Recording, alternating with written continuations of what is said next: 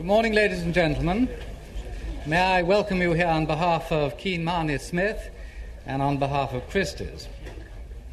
May I also draw your attentions to the conditions of sale which are printed in the catalogue.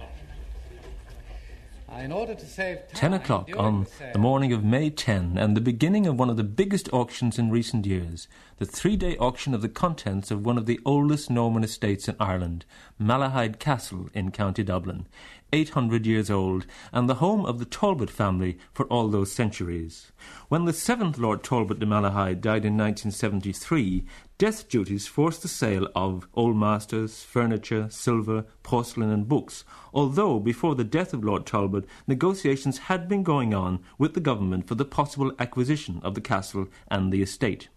Sometime in the 12th century, Prince John confirmed Richard Talbot as Lord of Malahide in a proclamation to archbishops, bishops, abbots, earls, barons, constables, and all his ministers and faithful men, French and English, in all Ireland.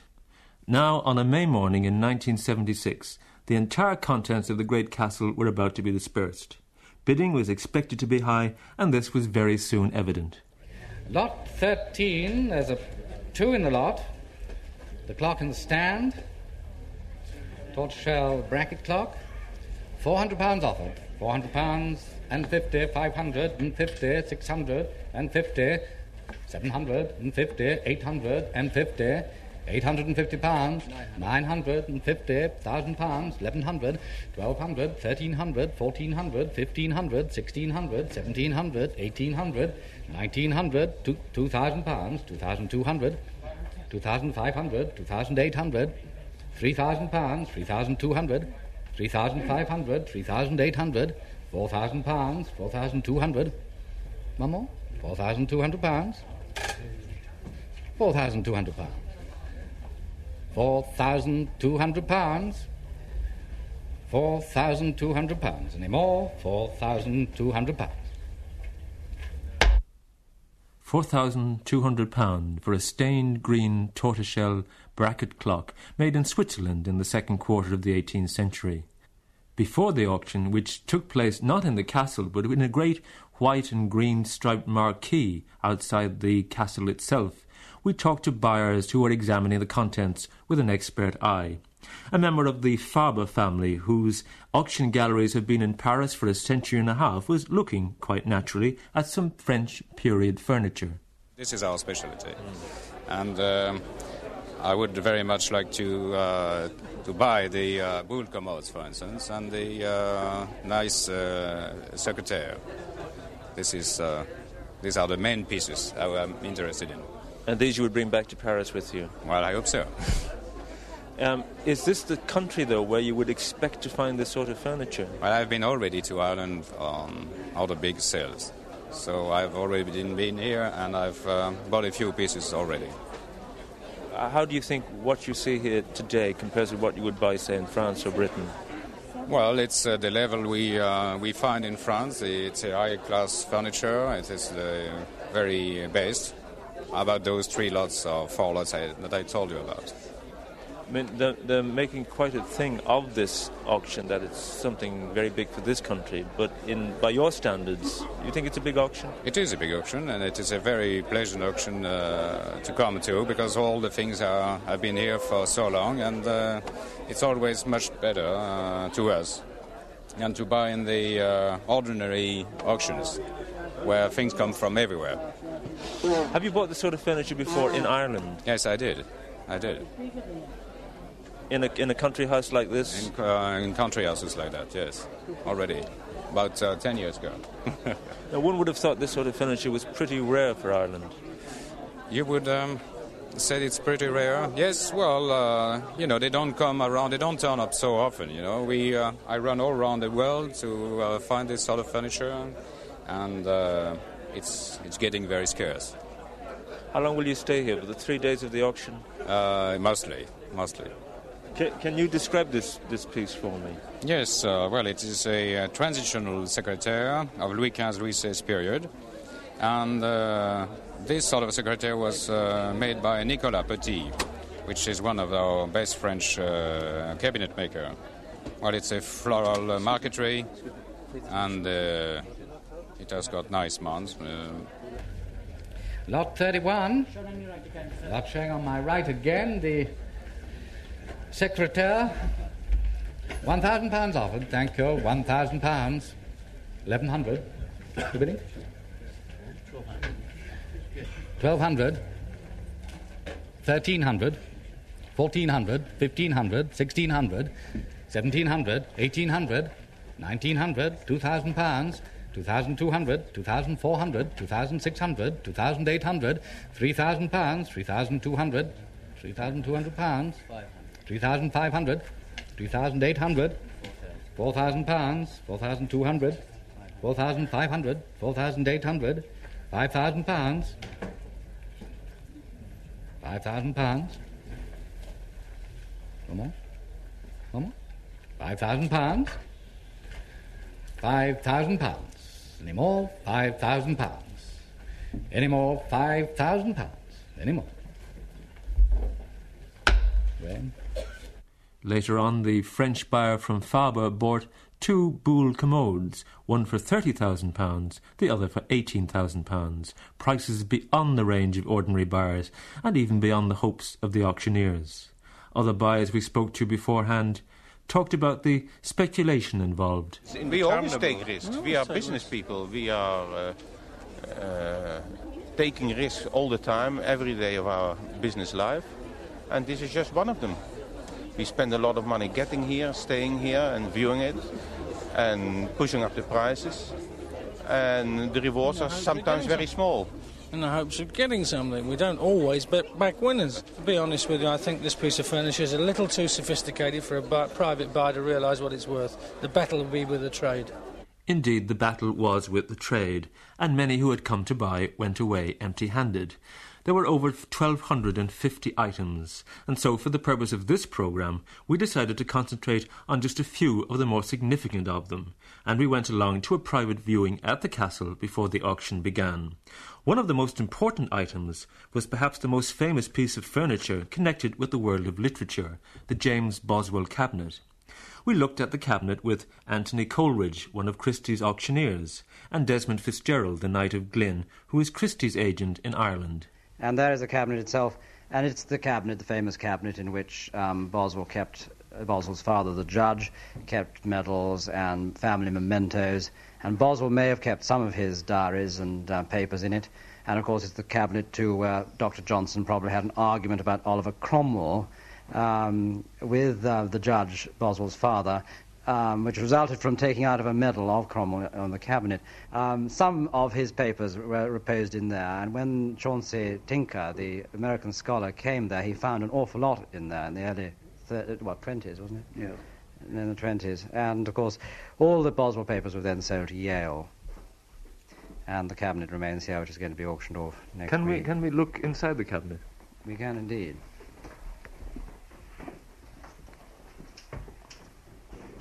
Oh, there are numerous little. Numerous drawers. This is ebony, a sort of wave pattern. Uh, what's that stuff called? A ripple. Ripple motif uh, you get on the drawers. And in here he kept all sorts of bits and pieces. We're talking before the sale. Have either of you got any idea what value could be put on this cabinet? Well, I'm very superstitious. I, as one of the auctioneers, either my partner Patrick Lindsay or I'll be taking the sale, and I'll tell you afterwards. But I think it's tempting fate and providence to make a forecast. Lot 170, showing on my right the James Boswell cabinet. £3,000 offered, £3,000. 3,200, 500, 800, 4,000, 500, 5,000, 5,000 pounds, 500, 6,000, 500, 7,000, 500, 7,500 pounds, 7,500 pounds, 7,500 pounds. 7,500 pounds any more? 7,500 pounds. Any more? And so the Boswell cabinet joins the Boswell papers in America. Among the most eagerly sought after items at Malahide Castle were the 18th century Irish mahogany chairs and tables. During a visit to the castle before the auction, Desmond Fitzgerald described their historical significance. These um, aren't original to this house. They come from the Wogan family of Rathcoffey, I believe. Um, Charles Wogan, the famous Charles Wogan, was of that family, who were married into the Talbots. The Talbots were in a fairly bad way in about the 1730s and 1740s when this um, furniture was made, and probably didn't come in here to the 1760s. But they are uh, made of solid mahogany, and they're typically Irish. They've got the um, shells on the, uh, the chair rails, rococo ornament with a little tassel at the back. And what is really charming, when you um, put your hand down to get up or fiddle with the arm, you enclose in your palm a beautifully carved little grotesque um, mask, uh, a rather sinister little man in there. Yes, I can feel it now. Just Yeah, put my hand. yeah, and uh, this is very typical of Irish furniture. It has this kind of grotesque um, quality to it, which I believe goes right back to medieval carving right back to mm, Irish manuscripts. You find the same birds on Irish mirrors of the 18th century as almost you find in Irish man- manuscripts of the, uh, of the early Christian period. Well, this is furniture surely one would like to see stay in the country. I hope this does stay in the, uh, in the, in the country. Um, perhaps it may well stay in the castle. Um, I think that this is probably the finest set of Irish seat furniture I know of that date, and it also has a settee en suite, you see, with three chair backs on, on the right hand side there. Lot 124, a suite of Irish dark mahogany seat furniture. Nine in the lot. £1,000 offered, 1200 1400 1600 1800 1800 pounds, 1800 pounds, 1800 pounds, 2000 pounds, 2000 pounds, 2200, 2400, 2600, 2800, 3000, 3200, 3500, 3800, 4000, 4200, 4500, 4800, 5000 pounds, 5500, 6000, 6500, 7000, 7500, 8000, 8500, 9000, 9500, 10,000, 11,000, 11,000 pounds, 11,000 pounds, 11,000 pounds. The bid is in front. 11,000 pounds any more? 11,000 pounds any more? 11,000, 12,000, 13,000, 13,000 pounds. One more? 13,000 pounds. 13,000 pounds. 13,000 pounds any more? 13, 13,000 pounds any more. Mlinaric? Although much of the Irish furniture was bought by Irish buyers, that particular lot went to David Mlinaric, the English designer and interior decorator, on behalf of Bianca Jagger, the wife of Mick Jagger of the Rolling Stones. And Mrs. Jagger also bought the 18th century Irish mahogany settee for £4,000. When the items at Malahide were being compiled for the auction, one of the most important finds was a rare Dutch silver gilt toilet mirror dating from the mid 17th century. It was an oblong mirror, and at first glance, as we remarked to Anthony Phillips, one of Christie's representatives, it looked rather nondescript. Well, it's very plain and very severe, but um, it was typical of that particular time in Holland. It's Dutch, 1658, when there was a sort of reaction against the rather more florid earlier style, and for a short period there are these very plain works of art produced, of which that is very typical. Um, the only decoration on it is the uh, monogram of the original owner, Veronica Aerssen von Sommelsdijck, who, as you've heard, um, married a Boswell, and it came down through that line into the Malahide family in about 1900. But it, it is interesting in that up till uh, really till we came, it, it was completely lost, and it was upstairs in one of the bedrooms being used. When Uh, you say lost, you mean well, it didn't was realize it's didn't realize its um, historical and artistic interest, which is considerable. Um, the rest of the service, toilet service, was sold in the 1890s, and I suspect even at that time the mirror had been separated and was probably in use in a bedroom, and forgotten, and it only came to light really here when, when we came over. Has it deteriorated in any way over the years? There's been a fair amount of restoration to the back where the strut goes down, but that's the sort of thing that's inevitable in, you know, when it's out in daily use. But the gilding is, I think, contemporary, and it's it's a good goodish colour, and the marks, maker's mark, and the date letter of 1658 are, are really in very good very good condition. How rare is it? Extremely rare. It, it's certainly one of the earliest toilet mirrors that I know of, and um, Dutch Dutch mid 17th century silver is very very difficult to come by, and you know the remainder of the service is now all in the Hague Museum in Holland. It's really a museum piece. Thank you. Now, lot 324. There it is, lot 324. The toilet mirror, lot, lot 324. At 2,000, I'm bid. At 2,000 pounds, 200, 500, 800, 3,000, 500, 4,000, 500, 5,000, 500, 5,500, 6,000, 500, 7,000, 500. 800. 900. All right, 900. 7,900 pounds I've got to. The bid is in the front row. 7,900 pounds. Any more, please? 7,900. 7,900 pounds. Thanks, sir.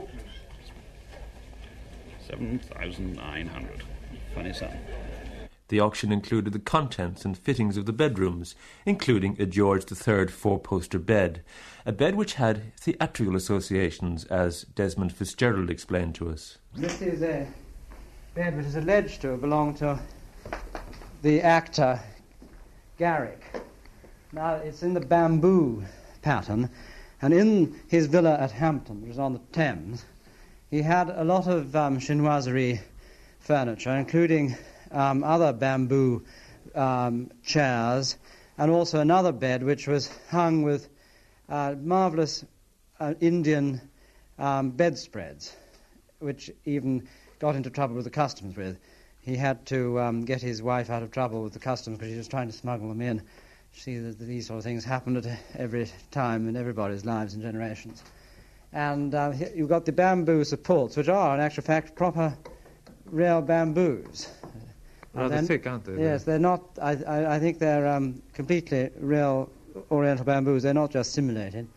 And a very pretty tester with um, flowers and urns and little um, groups of baskets of flowers, etc., painted on them. It's not as grand a bed as the one in the Victorian Albert Museum, um, but it's probably out of the villa at Hampton, so we believe. Now, the next is lot 1026 In the house. is in the house, not 1,026. Will you start me a thousand, please? Any bit of 1,000, the four poster bed. Any bit of 1,000, well, 500 if you like, then any bit of five bid, thank you, at five. At 550, I'm bid now. At 550, 600. 650, 700. At 750, 800. 850 bid. At 900. At 950, at 1,000. At 1,000 pounds. At 1100, I'm bid now at 12. At 12. At 13. 14. 1500, 16. At 1600. At 1600 pounds is being sold there to my left at 1600. Are you all done then? At 1600 pounds. Is there any more for it? I sell there to my left at 1600 pounds if we're all quite finished at 1600. Thank you, sir. Four. The auction took three days to complete with the help of three auctioneers. On the first day, furniture and objects of art were sold. On the second day, paintings and drawings, and china and porcelain. And on the third and last day, the contents of the castle library, more furniture and art objects, along with linen and blankets, and even a collection of vintage port and claret. On the first day, the buyers spent £250,000. By the third day, the sale of the contents of Malahide Castle had realised a total of 529,000 £173. We asked an Irish buyer on the first day of the sale, Sean O'Creadine, if he was surprised at the prices the items were fetching. I'm not at all surprised. I was at uh, silver, uh, silver and furniture and picture sales in New York two weeks ago, and Philadelphia, and in Houston. And all the European dealers were overbuying even at those prices. And I was at sales initially last week, and uh, people are just, and sadly, I think uh, prices are much too high, and I think it's going to uh, be very detrimental for the ordinary people who genuinely love pictures, silver, and furniture. I think it's going to uh, really, and people, it's giving us a very false view of the value of things. Some things are inflated, but here today it's only the dealers are buying. Remember that, and they're buying for resale.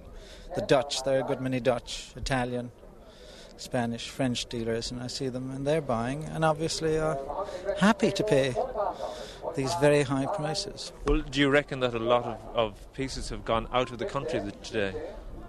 How, oh, yes, unfortunately. I mean, I'm not sad about the French furniture going out, but I hate to see any Irish. I bring back a great many Irish pictures and a great deal of Irish silver, and I'm always sad when I see anything leaving this country because it means it's gone forever.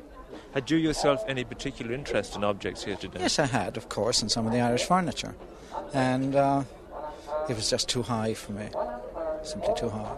When you say too high, too high by our normal standards, is this, uh, do you think, specifically inflated it was, too, it was too high for me to sell to the kind of middle, middle ground people I sell to, you know.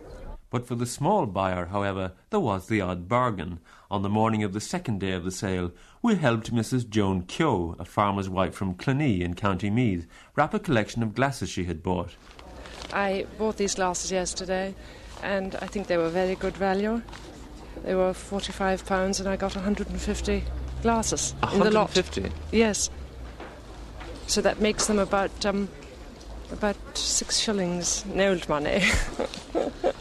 what what what age are they? Well, they're a mixed lot. Some are cut, some are plain, some are kitchen glasses, and um, some nice engraved glasses amongst them. Did you they're come? A real lucky dip.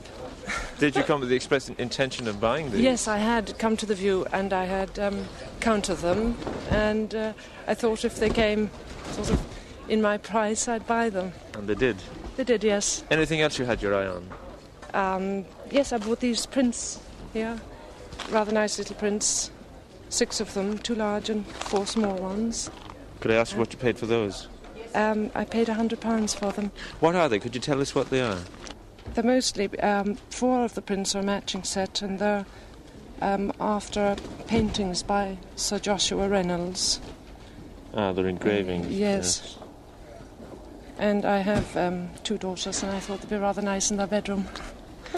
Have you have you got your eye on anything today in the auction? Ah, uh, yes. Going, I hope to buy some of the very large linen sheets. Uh, we have a large bed, and um, I hope to get some of them. And uh, we just have to wait and see this is how things this go. Is, this is going to be a practical day for you. Yes, very. Well, I'm a practical person, really. From an auctioneering point of view, the three days were obviously a great success. But there were underlying tensions at Malahide.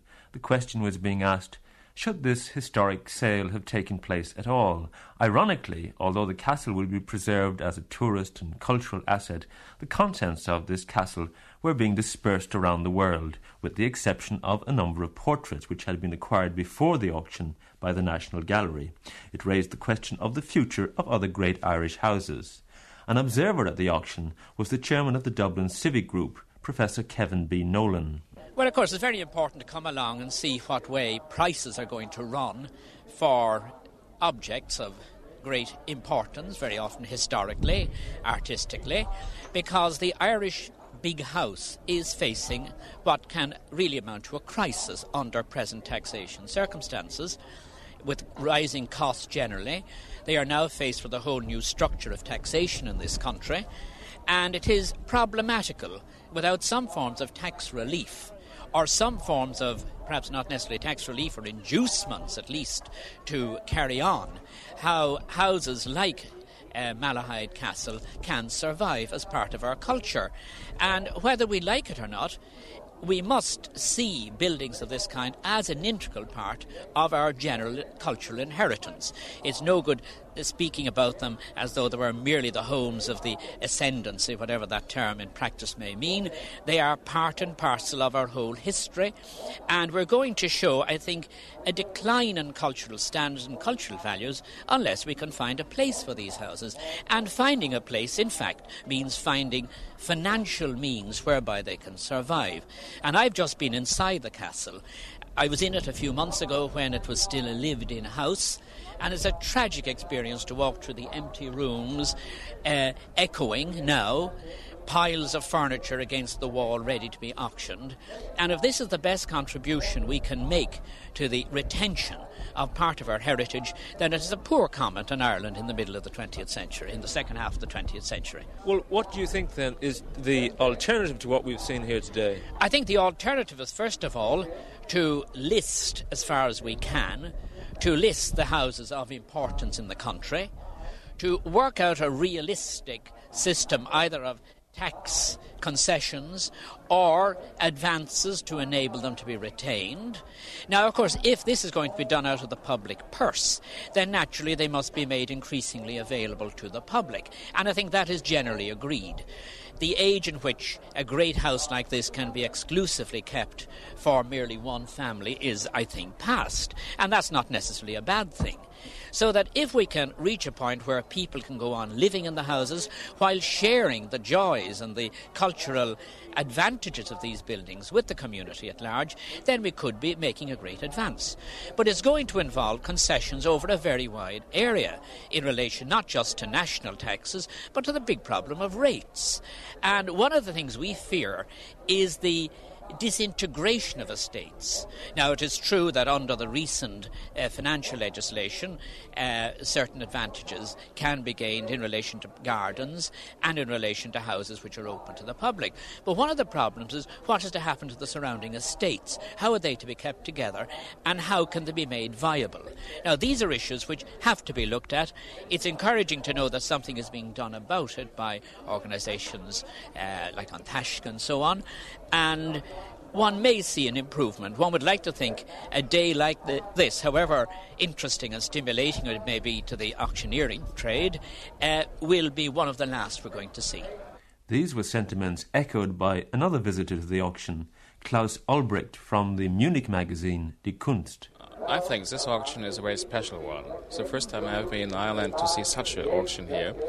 And uh, for me, it's uh, special because uh, it's something like the decline of the West when I see what happened this morning here in this house, in this castle.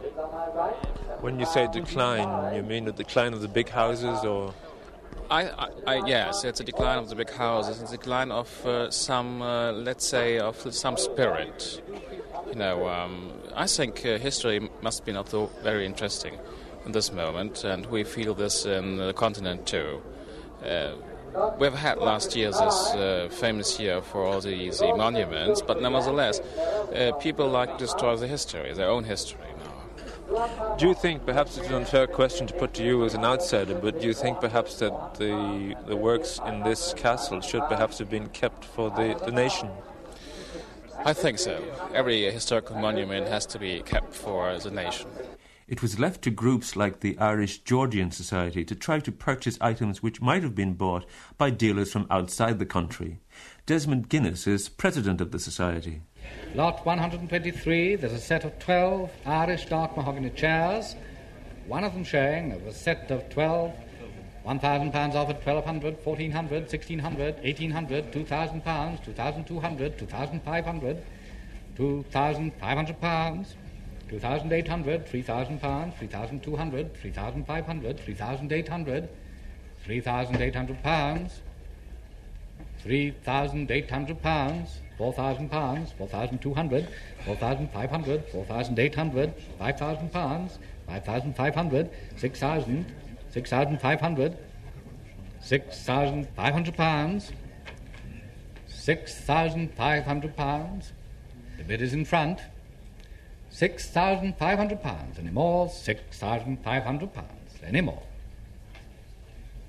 Guinness? Yes, I bought some pieces for the society, and the way we work things in our society is that what I shall do is publish photographs of them in our newsletter and hope that one or more of our American chapters will club together and um, buy them and give them then to Castletown. What I very much wanted was the very important set of Irish chairs, which was bought by David Mlinaric, the London decorator, but they went for £13,000.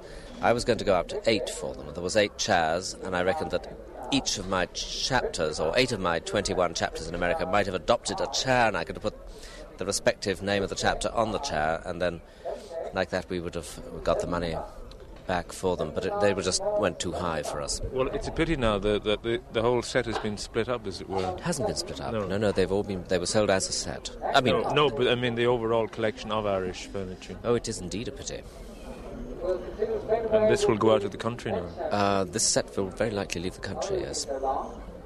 Are you unhappy in general about this whole affair this morning? Well, of course, it's terribly sad to see a house that you know and that you've visited over the last 20 years and had very nice times in, um, being split up and, and everything going.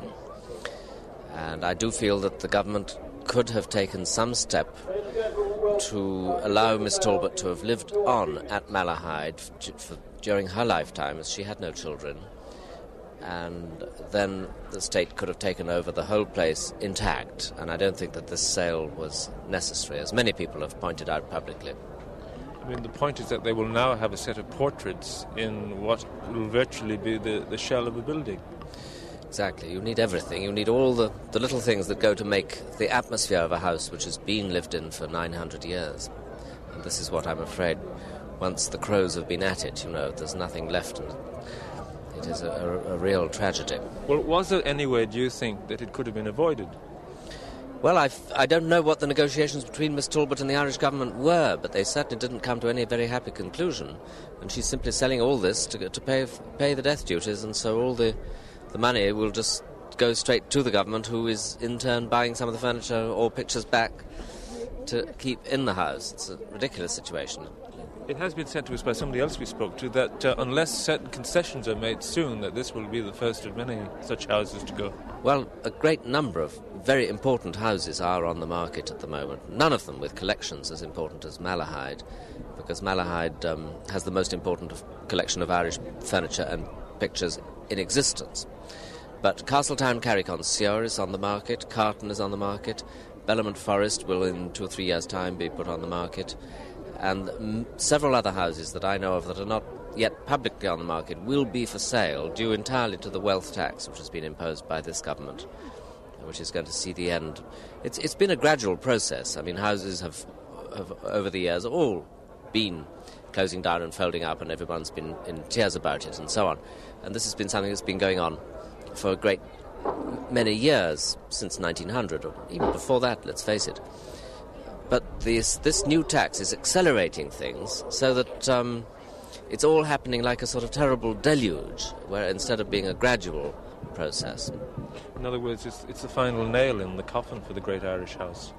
It just looks like being that, unless the government takes some interest in it. And of course, the tourist potential is enormous.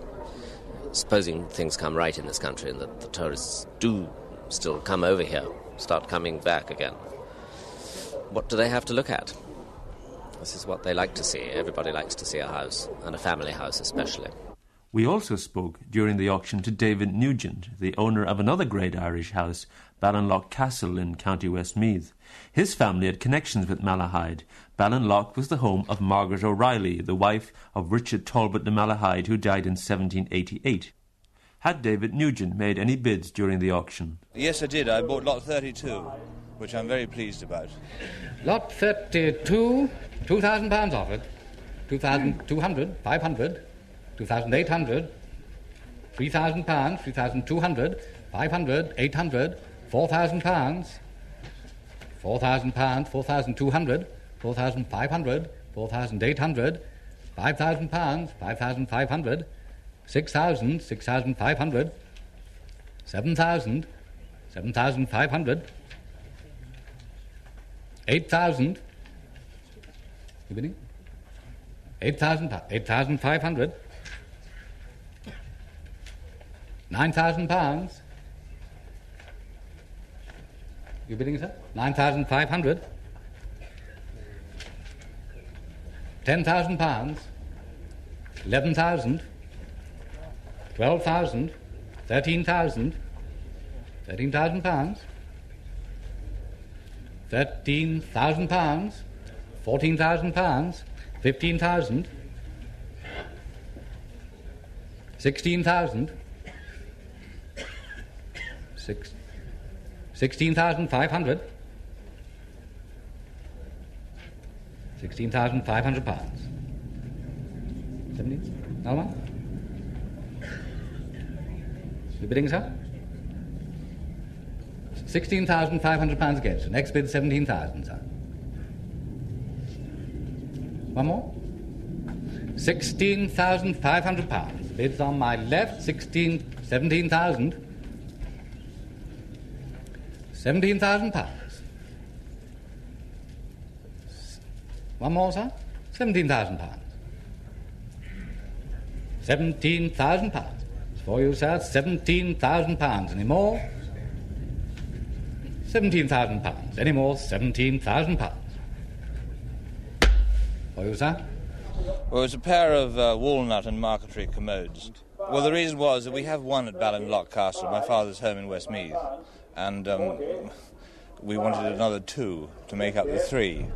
And although one had to pay quite a lot of money for it, I think it's still worthwhile because it stays in the country, or in the family rather, definitely in the family.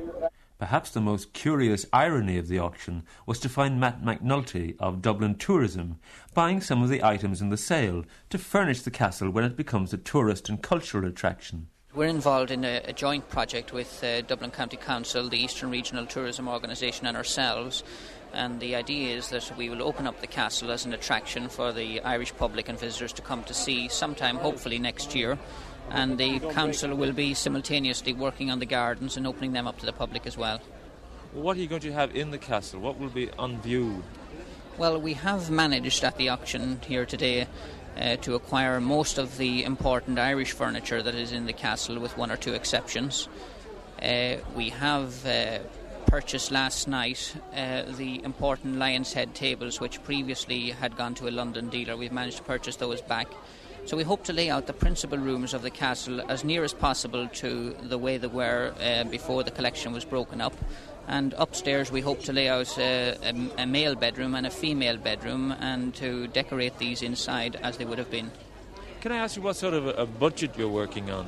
Well, I'd rather keep that confidential. Or can I ask you how much you've spent so far? Uh, I'd rather not say. It's very important to remember when uh, buying something like this, you're buying something which is unique. Uh, we haven't bought any of the very high priced furniture, which was all continental furniture, and which we weren't interested in anyhow. Our principal interest is in Irish furniture and keeping this Irish furniture in the country, first of all, and in the castle, preferably. In the few weeks since the auction at Malahide has come the news that another of Ireland's most famous mansions, Westport House, has been threatened with demolition by its owner, Lord Altamont. The Minister for Finance, Mr Ryan, has hinted at special wealth tax concessions to keep Ireland's stately homes open, but Lord Altamont sees the problem as going much deeper than the imposition of a wealth tax.